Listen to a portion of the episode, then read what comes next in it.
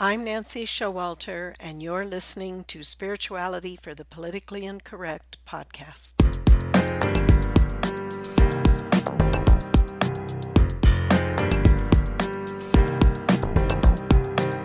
Welcome, all radical paradigm shifters and creative changemakers.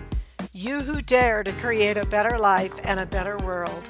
Tap into the power that resides within you and use that power for constructive change.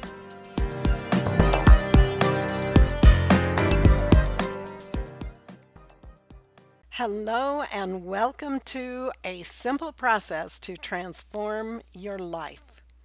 Now, we all know that change can be really challenging sometimes, and we do have to be flexible to adjust, but we can also not just react to unexpected change, but we can actually work to consciously change our own life and everything about us. So, this little process, I've, I've broken it down into steps that I think you'll find pretty clear. So let's just dig right in. Let's look at what the key ingredients are for changing your life. I say you need a plan, you need patience, and a willingness to step outside your comfort zone. Now, if you've really struggled with your life, it can really be helpful to start small because when you achieve a few small successes, this gives you the confidence to move forward with larger changes.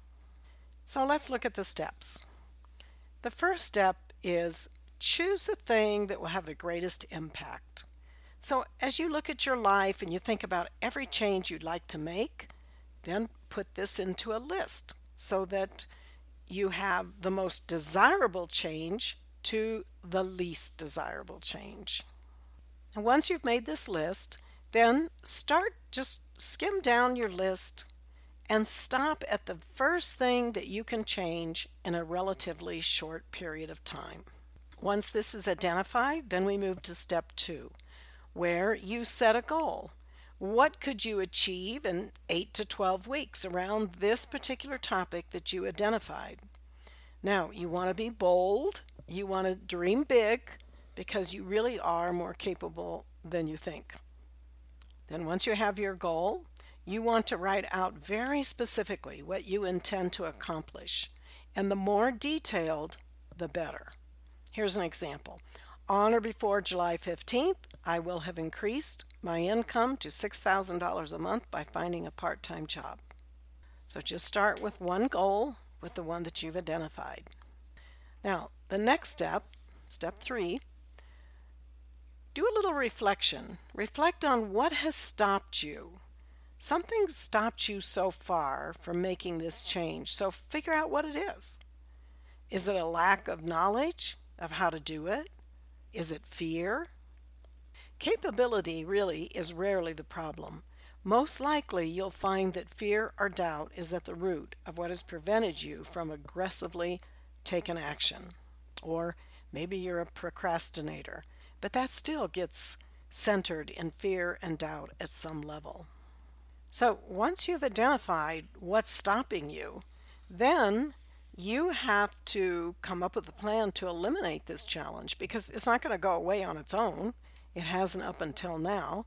So you need to get some simple tools, whether it's meditation, affirmations, or just monitoring your thoughts, understanding what you put out comes back, including your thoughts and feelings, looking at the law of attraction, putting out to the universe those higher vibrations, and stepping into your dream and your reality. And that means literally feeling it, being in that vibration. And then you become the magnet by which you can attract it and then the vi- that the universe can then give to you. It's a clear signal.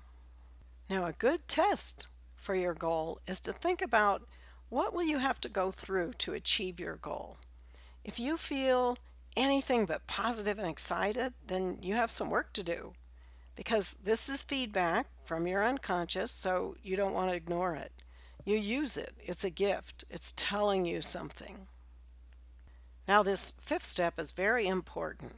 Write down your goal and review it daily, at least once daily. And this is reinforcement that your goal will maintain its priority in your mind. So look at it every day, read it out loud. Then again, imagine accomplishing it, stepping into that reality. And the tougher the goal, the more frequently you should reinforce it. Step number six, then we get down to where the rubber meets the road, so to speak. You need a course of action, a basic plan that's divided into a list of small steps or daily activities to accomplish.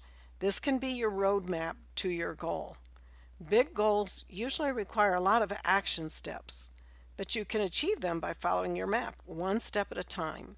So you need to make a plan and then work the plan. A good way is to start with the end in mind. When do you want to accomplish your goal and what is it? Then you work backwards where you take an average of the time that you're allowing. What do you need to accomplish in each of those segments, whether it's weeks or days or whatever your goal, years, whatever it is? So you want to have a step by step plan. You know the saying, how do you eat an elephant? And the answer is one bite at a time. So you make a plan, you work the plan, and you keep yourself on track. That's number seven. Track your progress. It's important to measure how you're doing. For example, if you have a money related goal, how much have you made so far? How much time is left in your deadline? Are you behind or ahead of schedule? Always know where you stand relative to the achievement of your goal. And step number eight, don't stop. If you don't quit, you can't fail.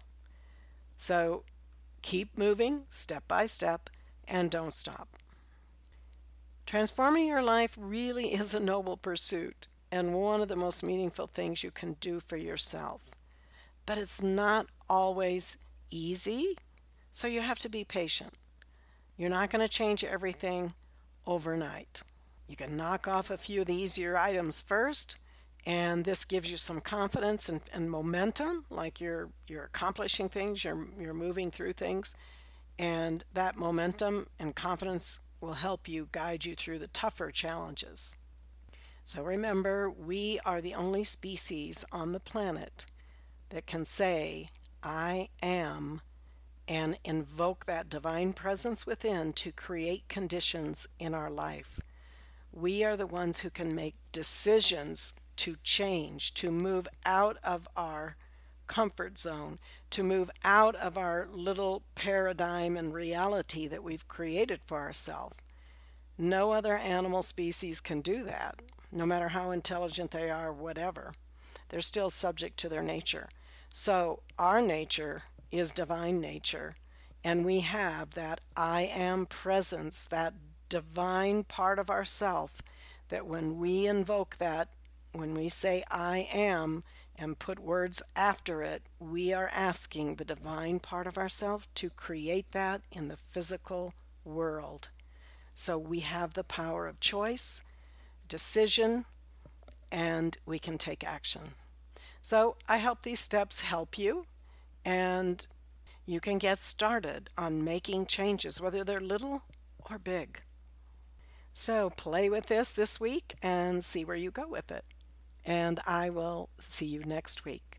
Until then, keep an open mind, a generous heart, and a powerful spirit. Thank you for being with me today. And if you enjoyed this episode, please subscribe, download, and comment. I'd love to hear from you, and your support is much appreciated.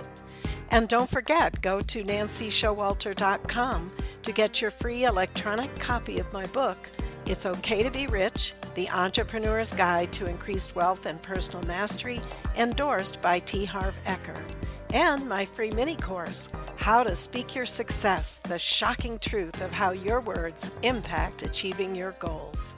I'll see you next week.